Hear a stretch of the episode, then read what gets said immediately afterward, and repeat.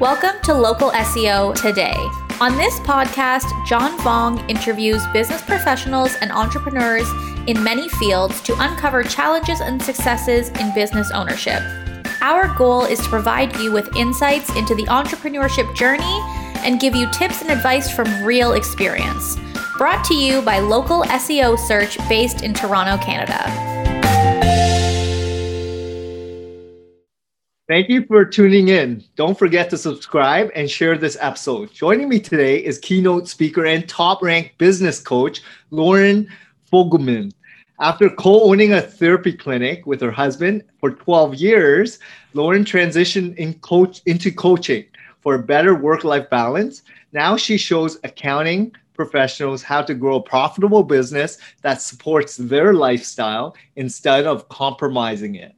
Thank you for joining me today, Loren. John, I am looking forward to our engaging conversation today. Well, I would love to start off with um, telling, if you don't mind sharing with the audience members, like what was that pivotal moment where you wanted to transition? Like you were working in in that profession to then wanting to help others um, with this more career aspirations of that bigger goal.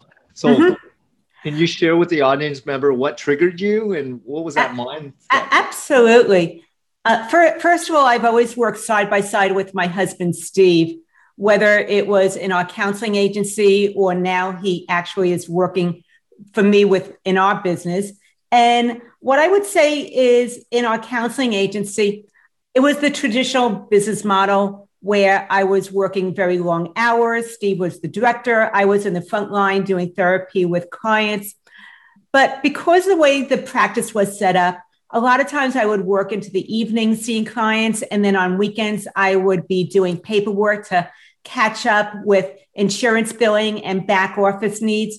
As a result of that, not only was I hardworking and missing out on things, but I realized that my entire family was paying the price for all these hours that I was devoting to the business.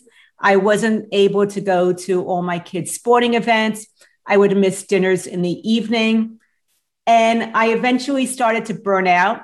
That, that's when I was looking for another way. I, I figured there had to be a better way without having to sacrifice my family time, my personal life in order to be able to not only make a living for ourselves, but we also had 11 employees. From that search, I became aware of business coaching. I actually didn't know that coaching existed beyond sports at that point. It seemed to have had all the missing pieces that I craved, which our current agency didn't have. At, once I realized that that was the direction I wanted to go in, it took about 18 months for us to replace my position with two employees and for me to gradually phase out from the counseling into the business coaching. But basically, I, I didn't want to sacrifice and I didn't want my family to sacrifice anymore either. So, how long did it take you to replace what you were earning prior? Or was it okay to sacrifice a little bit of the earnings to have a better lifestyle? Because ultimately, that's what it revolves around, right? living uh-huh. presently with your kids spending more time so that you don't live with regret right missing out on those experiences that you only get once in a lifetime with what what, what i saw is i didn't want to create a cash stress us out on cash because i all of a sudden said oh i'm moving in a different direction and bam i'm done and moving into something new even though i hadn't built it up yet. That, that's why it took me 18 months to transition. What I would do is build up my business coaching that I was doing. And as I was started to get new clients and got busier, I would cut one day out from the counseling that I was doing in our agency together. Maybe every three to six months, I cut out one more day until I was really at capacity and I couldn't work both uh, really effectively. And, and that's when at 18 months, we finally made the decision for me to be able to fully move in this direction of the business coaching instead of uh, having any participation any longer in the agency. Uh, but I, I, will let you know, John, that this is something that I wanted more than Steve wanted me to do because of the fact that we worked really well together. When I would tell Steve ahead of time, I'm going to stop coming in on Fridays. He would hear me, but he it didn't really sink in until I stopped coming in on Fridays. And he's like, "Why aren't you coming in?" I'm like, "Steve, I told you a month ago." Therefore, he supported me in my direction and my need to move in another direction, which I very, very much appreciated. However, from his point of view, it wasn't convenient for him. So, why coaching with accounting firms and not any other industry? That was part of the evolution. I want to reinforce first that success is messy. It's not clean cut. What we think is going to happen and what actually happens are two different things. I believe that my reality has a really strong sense of humor. What I think is going to work out very rarely ever works out that way. It, it was more of an evolution. I, I didn't know that it was going to be pricing that I was going to specialize in or niche with accounting professionals. I knew that I liked a certain type of person. Therefore, I always knew the psychographics or the characteristic and, and personality makeup of the clients that I enjoyed working most with and the ones that I didn't enjoy working with, that I was really clear upon. I thought in the beginning it was going to primarily be service based professionals. So people that offered some type of service, which was a wide range. It could go from white collar to blue collar in the trades. I worked with a wide variety. Over the years, I looked for a specialty. I actually straddled between marketers and accounting professionals because it gave me variety. Marketers are creatives, accounting professionals are more organized and systematized. It, it, was really a great mix for me, but it still was a little bit too much of a stretch trying to appeal to these two. I, I finally just made a decision that the accounting professionals were the ones that I wanted to really focus on and go with. Uh, it, it was more that I didn't want to be spread too thin. I will let you know, though, John, even though it feels counterintuitive to narrow down to one particular niche or specialty, it is the best decision I ever made. And that's when things just really started to take off, was when I became more clear and defined about who I serve and what I do for them. No, that's amazing because clarity is optimally what you're after, right? Owning mm-hmm. space, being um, becoming a niche expert, and then being recognized for it, right? People will distinguish and seek you out based on your expertise. So I love that. Um, growing up, did you ever envision yourself to be, a, like you mentioned, not a coach, but doing what you passionately love um, at this stage of your life? And how long did it take you to actually figure that out? Because you know, growing up with young children, ru- running a business, to then being a coach, and then having a better lifestyle, there's a lot of pillars, right? Like a lot of change mm-hmm. happening.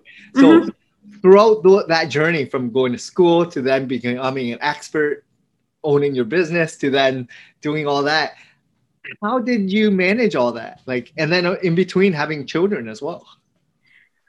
I don't think that what I did was necessarily fully traditional in so many ways. When I was really young, I wanted to be a kindergarten teacher forever. And as I grew up, my mom was always interested in psychology. She had a subscription to Psychology Today, which I enjoyed reading. Therefore, that part was always present somehow in my life. I was a good listener. I was the person that people came to when they had stuff going on, too much drama in their lives, and they needed a person to listen to. As a result of that, I knew that psychology was the direction that I wanted to go in. While I was in college, though, I became aware of industrial psychology.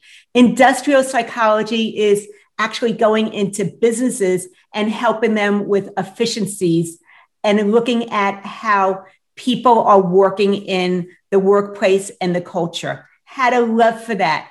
Therefore, a lot of my classes were primarily psychology, but all my electives were business based in the long run, I ended up uh, not going into industrial psychology, but being able to open up my own private practice with my husband, where Steve and I, like I said, had two offices. We had 11 employees. Therefore, the business side was always there.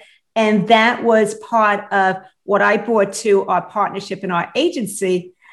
But we also, when we had kids, I had the privilege of staying home for nine years with our kids in order to raise them.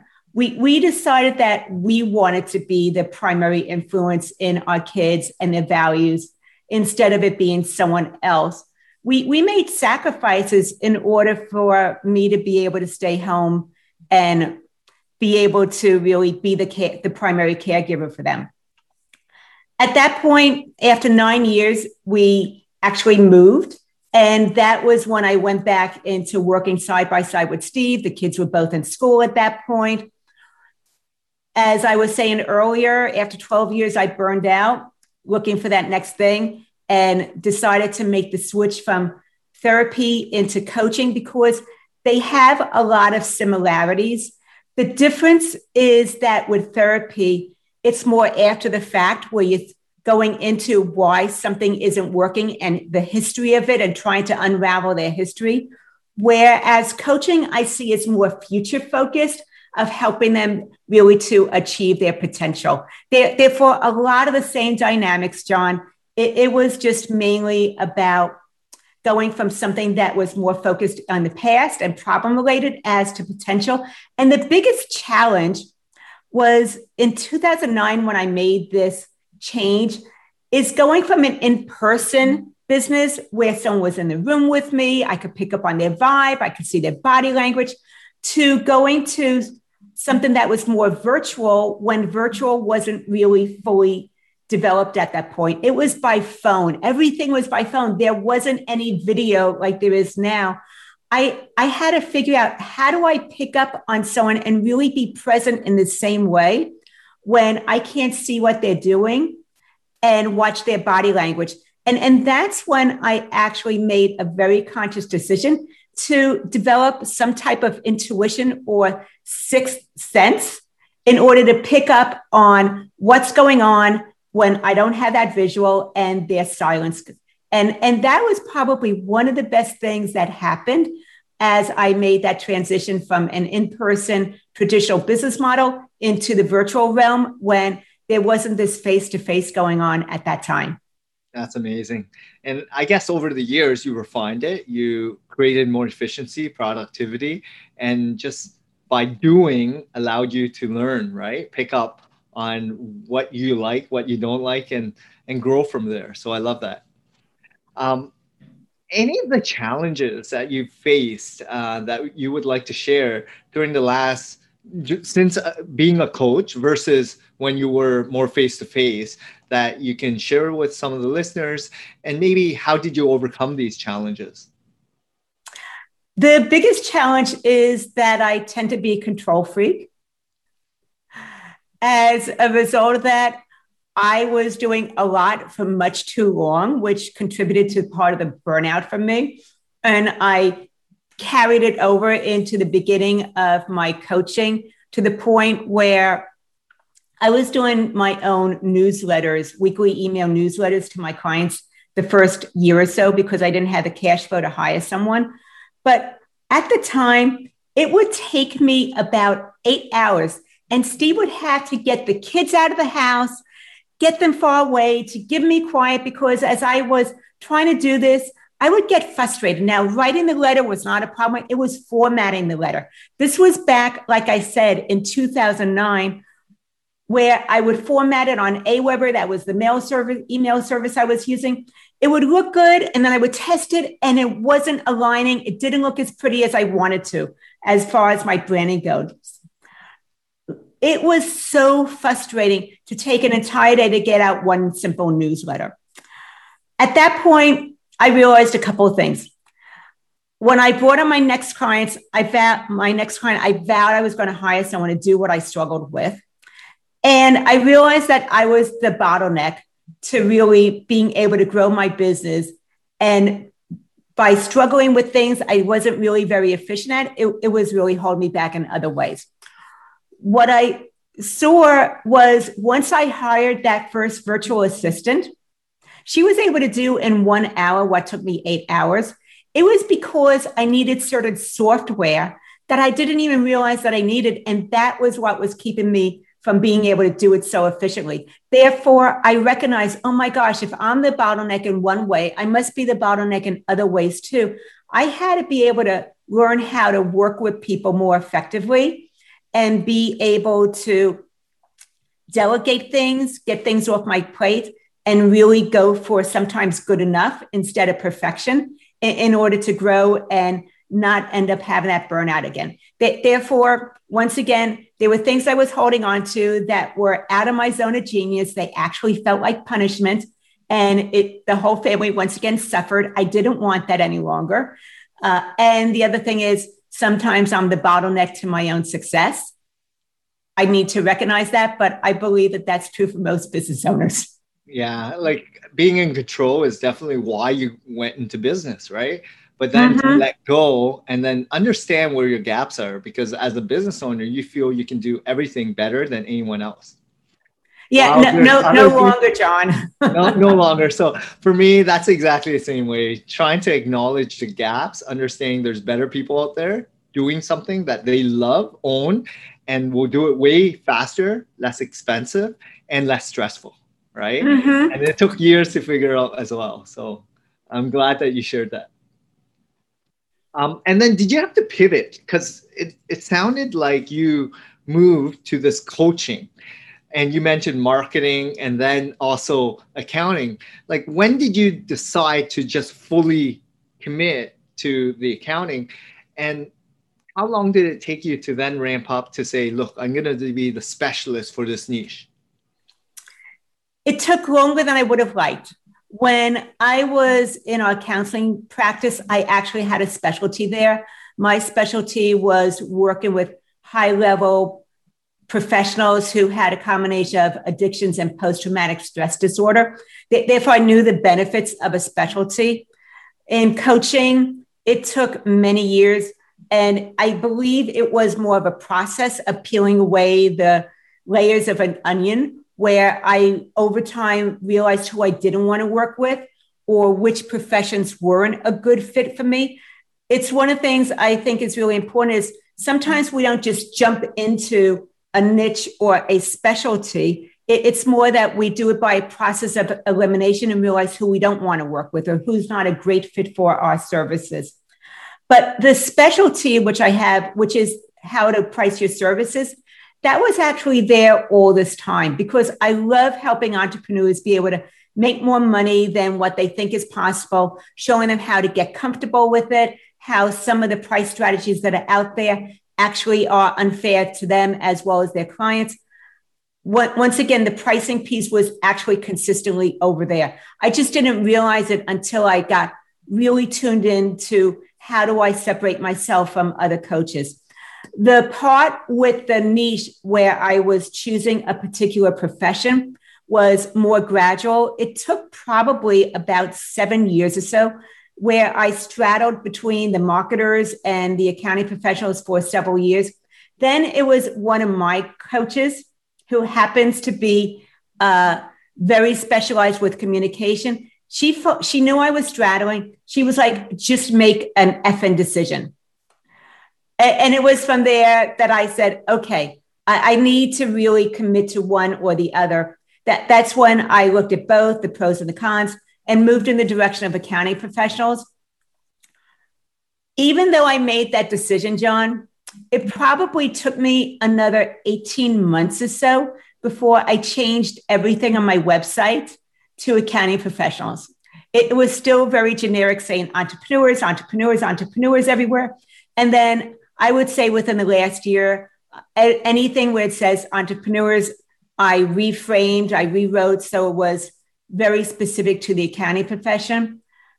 And, and once again, it was just a relief. It was the best thing I ever could have done because now I have people seeking me out because of the fact that I have this niche with accounting professionals, because I specialized in the pricing piece. And it made things easier instead of harder. Yeah, I think the big thing is learning that once you niche down, the systems and processes in the back end is streamlined, right? You you mm-hmm. have everything in the in the works, right? You, you don't have to customize anymore. You already have a, a standardized system. You can personalize, but it, it's a lot easier uh, to do that. So I, I love that the, the way you structured it. Like it took you some time, but it, eventually you realize how important it is because ultimately it's the customer. It's all, all the, the users are typing in accountant mm-hmm. pricing, right? Not not so much entrepreneur pricing because they relate to being an uh, accountant themselves.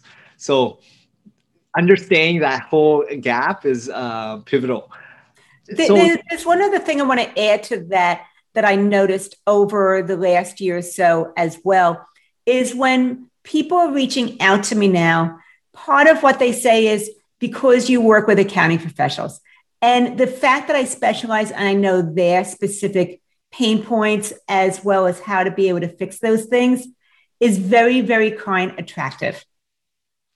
Yeah, because they know the persona, the profile mm-hmm. of the accountants are usually trustworthy, authentic, and someone that actually gets numbers, right? So I love that. Um, were there any mistakes that you made that you would like to share that you would have or could have, or if you could have reversed, um, you would have done differently? Mm-hmm. Okay. Well, I don't know if I would have done differently because I believe that success has so many insights and I want to be able to learn from them in order to be able to get it right the next time. Therefore, I first of all, the way that I look at mistakes is different than most people. Once again, it gives me insights. I prefer to say either I hit the mark or I missed the mark.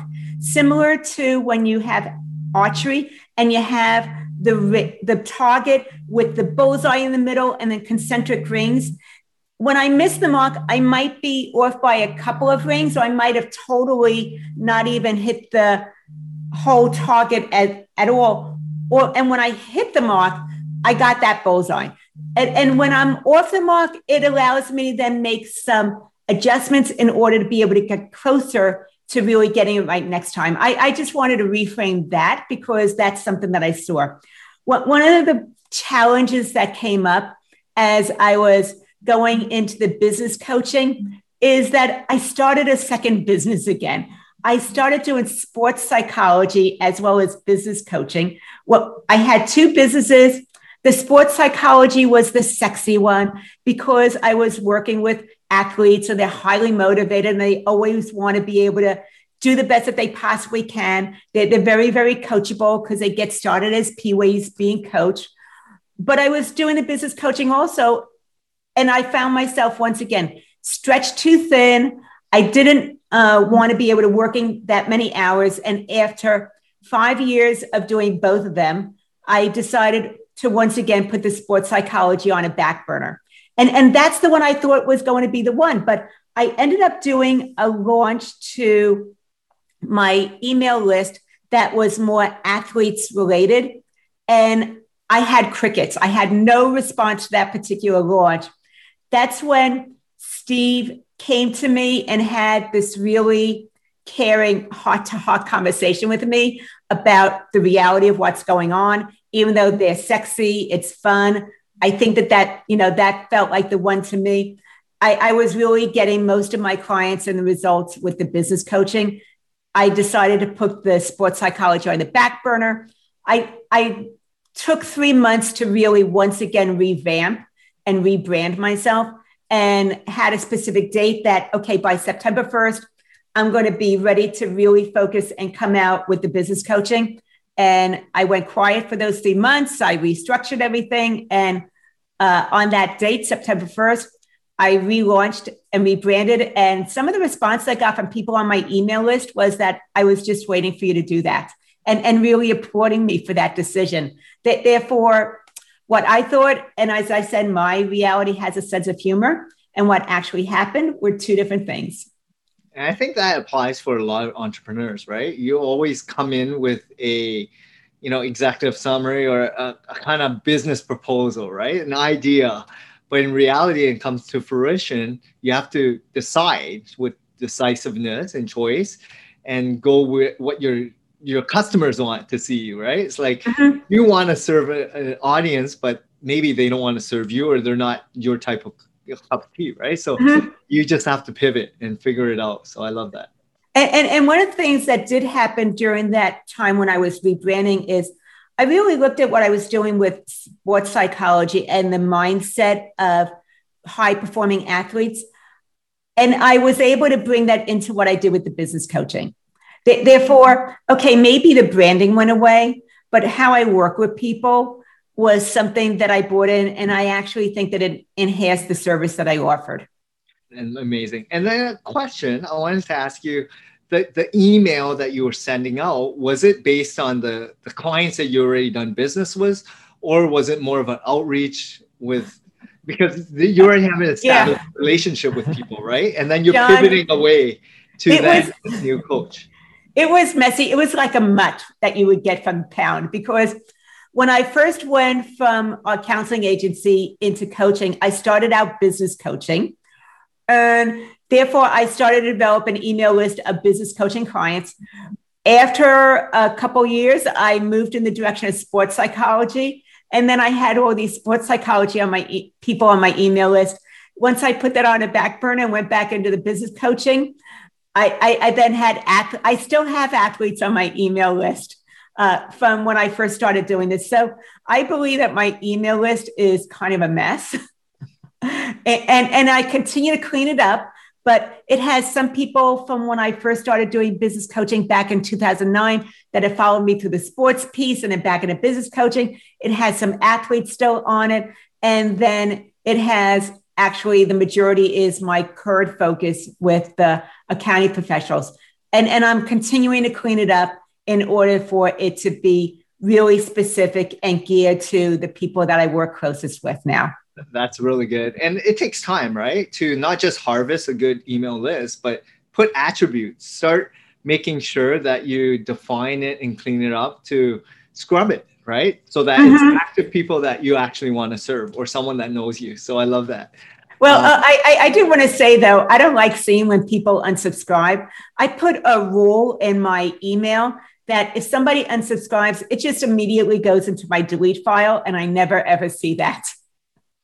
Yeah, which is great, right? Because you, if they don't want you, why should you mm-hmm. be out there giving them information, right? So uh, it applies. Um, and then, of course, it's like creating good enough content that they will stick, open, read, and then mm-hmm. hopefully land on that page. So that whole sequence is important. Um, looking back at your life now, was there any thing you would have done differently, first off? And then, secondly, are you satisfied with where you're at today?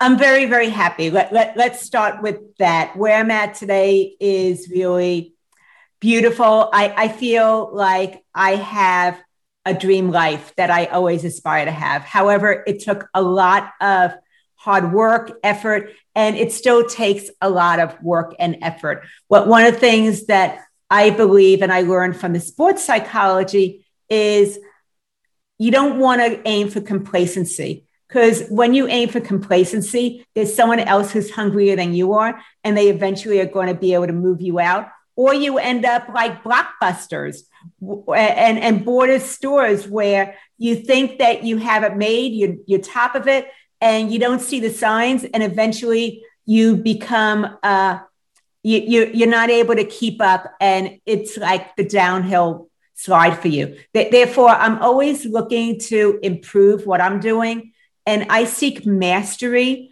where i realize that i want to be a student first. I always want to be in learning mode in order to continue to excel at what i'm doing. I believe that that's part of the sports psychology that comes over into how my business is set up now also. As far as the mistakes that i've made there's been a lot of mistakes along the way. And i believe that it's all more about a learning a learning process.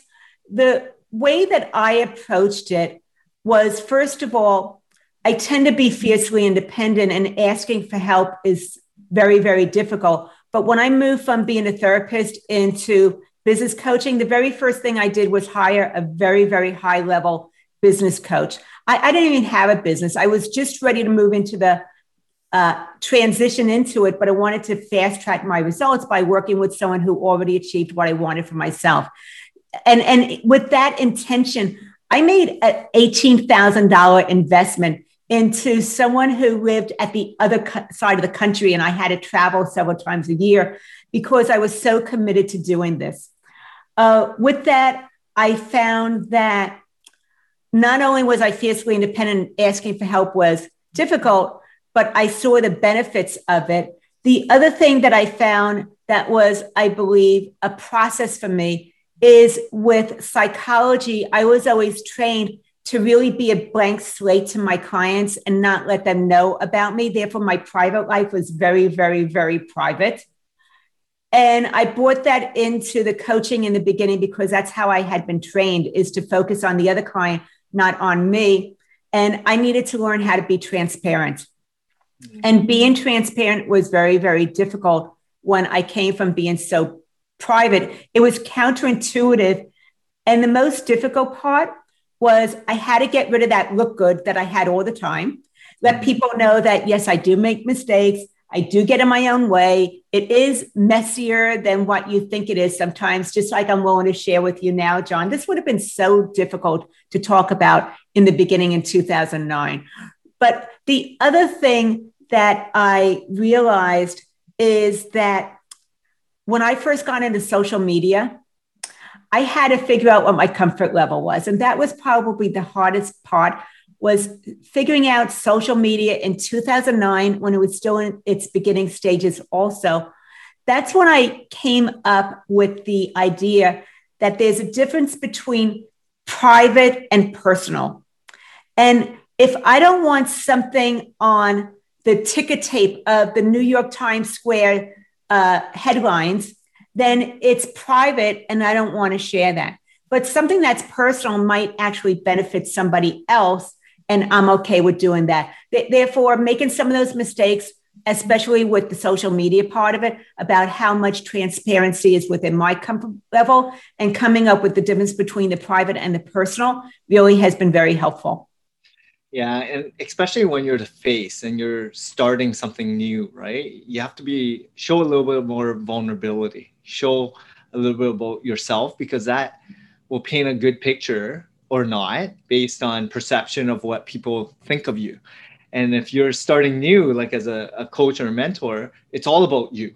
It's all about, you know, why should they choose you? So they, they're going to dig a little bit deeper about your story before they make a decision, right? Mm-hmm. So that's great that you acknowledge that. And, and, I think that part of what you're saying, because I think it's so important, I want to highlight this, is I wanted people to be vulnerable with me, but I didn't want to be vulnerable with them.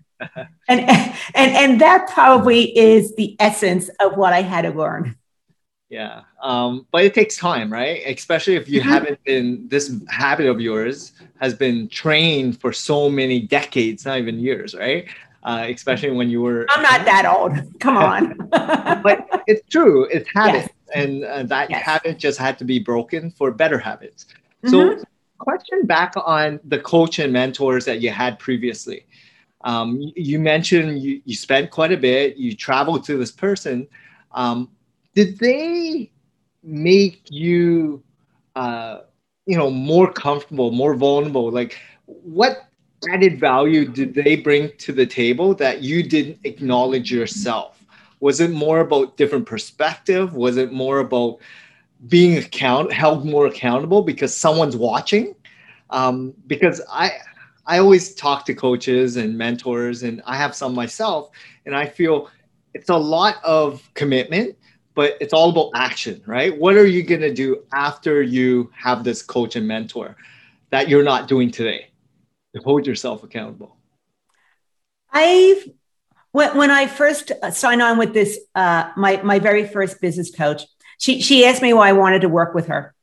I told her that I knew that I can achieve what I wanted on my own. I had complete confidence that in that. But the fact that she had achieved it already would help me to fast track my results. That that was why I started with her. Also, I was going from a traditional brick and mortar service based profession into business coaching, which was more virtual. and had a little bit of a different business model to me. I didn't understand it. Therefore, I really needed someone to help me understand how that process worked when I never had done it before myself. Plus, I wanted to be able to start to define why I was the person that someone would choose instead of somebody else. And the main thing that I have invested my, uh, for my coaches is let me back up. What I found is there's certain gaps in my learning and my education that I needed to be able to get better at or get insights as to how to do in order to be able to have a profitable business that was going to work for me. The three things that I realized I needed to be able to understand was how to be able to price and deliver my services, especially when it was virtual. So I didn't really understand the marketing piece. I and I needed to understand the marketing piece, how to be able to sell my clients when I didn't really like to be salesy. And the third one was how to be able to network and speak when that when I tend to be more of an introvert than an extrovert.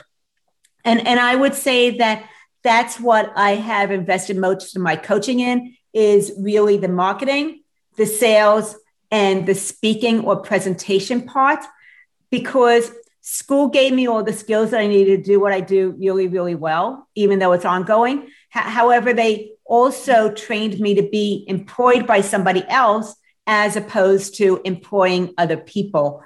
And I needed to understand what it took to be a successful business owner uh, and, and doing it virtually as opposed to brick and mortar. Therefore, I knew what I always know what gaps I have to be able to continue to move forward and evolve.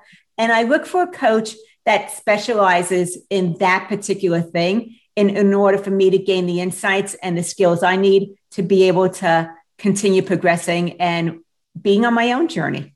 That's amazing. And I, I think acknowledging those gaps is as important, right? Because you're blinded when you're so deeply involved in your business it's very hard, right, to acknowledge. And so reaching out and uncovering and understanding mm-hmm. what what other skills that, that you're lacking is important. Um, have you noticed and you know now that you're now doing everything digitally and online there's no borders there's a lot more people searching online um, there's a lot more competition however that you're competing with because it's not just a localized you know bricks and mortar. What other barriers are you encompassed with? Because now that there's no borders there's a lot more people competing. Have you noticed there there's a big a huge more competition i would say into your kind of profession and your career choice now? Competition is a mindset and what I believe is that there's absolutely no competition because even if somebody's doing something similar, they're probably doing it in a different way based on their life experiences and how they perceive things or their personality. Someone's going to be choosing one person or the other based on personality, fits, and, and many other factors. Therefore, actually, what appealed to me with going in this direction in 2009 was the fact that there was uh, ge- geography was not an issue any longer. And it allowed, it gave me so much freedom, John. It allowed me to test it where I have worked with clients from all over the world that I never ever would have worked with if I would have remained regional and local. But the other part is that Steve and I absolutely love to travel, and our kids live all over. Therefore, we've tested running my business from all different parts of the world. And it gave us freedom as opposed to feeling more constrictive. That's amazing. And that's the best part about this digital world, right? This online space. You can do meetings anywhere. You can connect to the internet, um, and it's mm-hmm. fast. Um, and with technology advancing so quickly, you know, you could be on a cruise ship or on an airplane doing the work. So I love it. Um, early days, and I know you've done the bricks and mortar and then you scale. Did you liquidate? Did you sell your business? Did you eventually dissolve it? um, like what was your exit before starting it again? Did you buy or did you start from scratch again, knowing how to run a business at the beginning? Actually, with our very first business, the counseling agency, we bought that. Okay. And that's when we learned never again do we want to buy somebody else's business. It, it was an expensive learning mistake. However, we, we grew and we gained so much out of it, how to pivot, how to be able to go from what was known as someone else's brand into our branding. With going from the therapy into the coaching, as I said, it took 18 months. Steve continued to own and operate the counseling agency we had for another four years. And he grew because because I stepped up, he grew because he took on so much that I had uh, left behind. And I still was there to talk with him and consult with him, but I just wasn't a part of that business any longer. After four years, we actually successfully sold our counseling agency to somebody else. Steve retired for a year, trying to figure out what it is that he wanted to do. We always loved working together. That was really something that was a sweet spot about our entire career is that we've worked together for so many years. Then we started figuring out where does Steve fit in my business. That had the good, the bad, and the ugly. because in the beginning, I would give Steve things that I didn't want to do. He's a very, very sweet, loving man. He would say yes and then he would do them for a while and you could see that he didn't really enjoy them and then he would just gradually not do them as much to where he wasn't doing them at all. That created some tension between us because couples in business together have some additional complexities that other businesses don't have. And we grew so much from us having a role reversal because in our counseling agency steve was the director and i was the front line with the business coaching, it was my business, and Steve's an employee in my business. And we have different styles as being the head of a business. I found that with Steve, I tend to abdicate. I just think that he knows how to do it because he's worked so closely with me all these years. And I just throw something in his lap instead of really training him and working with him. And, and we had to figure that part out also. Um, but over the years of doing this, we finally found what is the sweet spot for Steve with helping and supporting me. It works really, really well. And I absolutely feel so blessed that we've been able to figure out how to continue working together in a way that I believe expands our relationship instead of create tension in it. That's amazing. And I love hearing these stories, right? So um, there's one last question, Loren, that I would like to ask. So, aside from business, because we talked about your pivot new role as a coach, um, what are some of the? And I know I know you may mainly talked about the lifestyle choices and the sacrifice that you made. What has molded you to become who you are today? Like I know family is very important. Your husband, kids, and you're able to travel what about um, a lot of people talk about impact community you know a lot about health contribution all that. What are some of the other major factors besides family for you? There's actually two primary things i want to share on. It, the very first one is a concept it's a hebrew word to, called tikkun olam. Uh, i'll go ahead and spell it t-i-k-k-u-n o-l-a-m tikkun olam literally means repairing the world.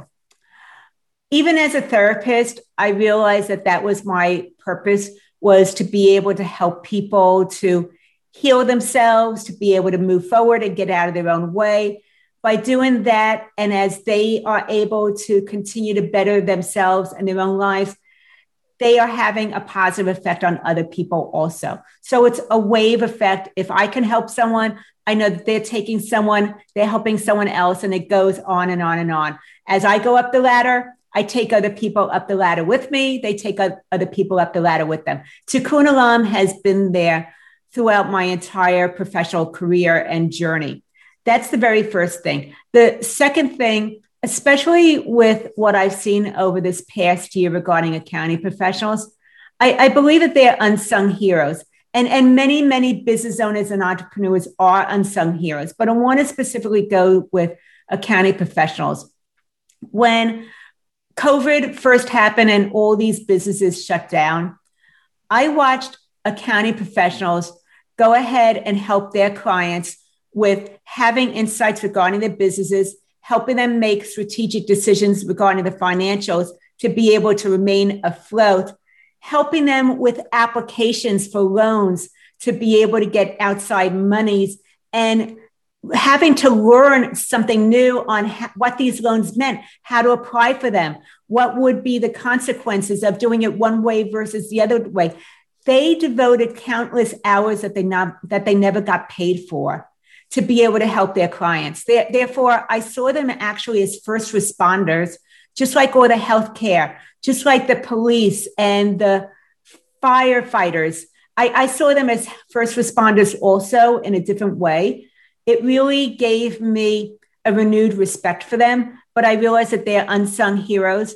And it really reaffirmed my decision for wanting to work with them because they were part of the solution when everything changed and pivoted in a moment's notice for other business owners. And small business owners are the backbone of the first world economy. We are the ones, small business owners, there's more of them than anybody else.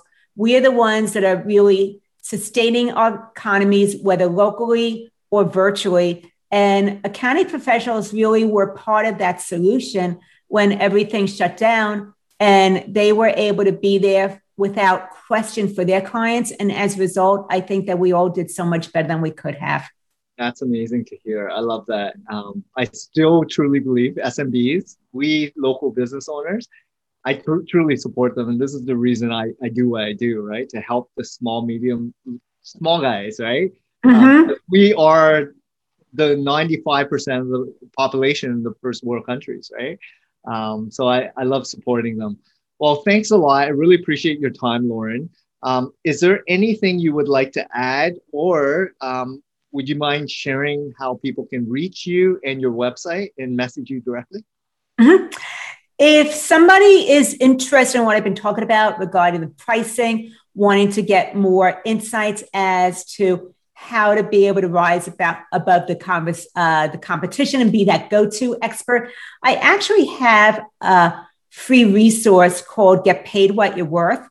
It is something that shows you how to define yourself, how to get out of your own way, how to be able to start to price your services for value instead of charging for your time, being able to really talk about what your clients most care about instead of what you think they care about. And you can go ahead and get the get paid what you're worth book at businesssuccesssolution.com forward slash worth.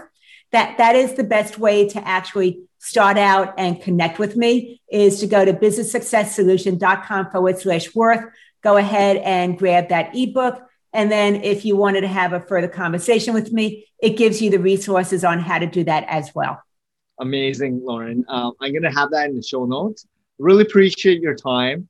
Um, and you've been doing a great job pivoting. And I love that you're helping support the SMB, especially accountants which are first like responders during this pandemic. So I love that. Thanks a lot, Loren. Thank you for listening to our latest podcast. Please subscribe to Local SEO today and tune in to our next episode.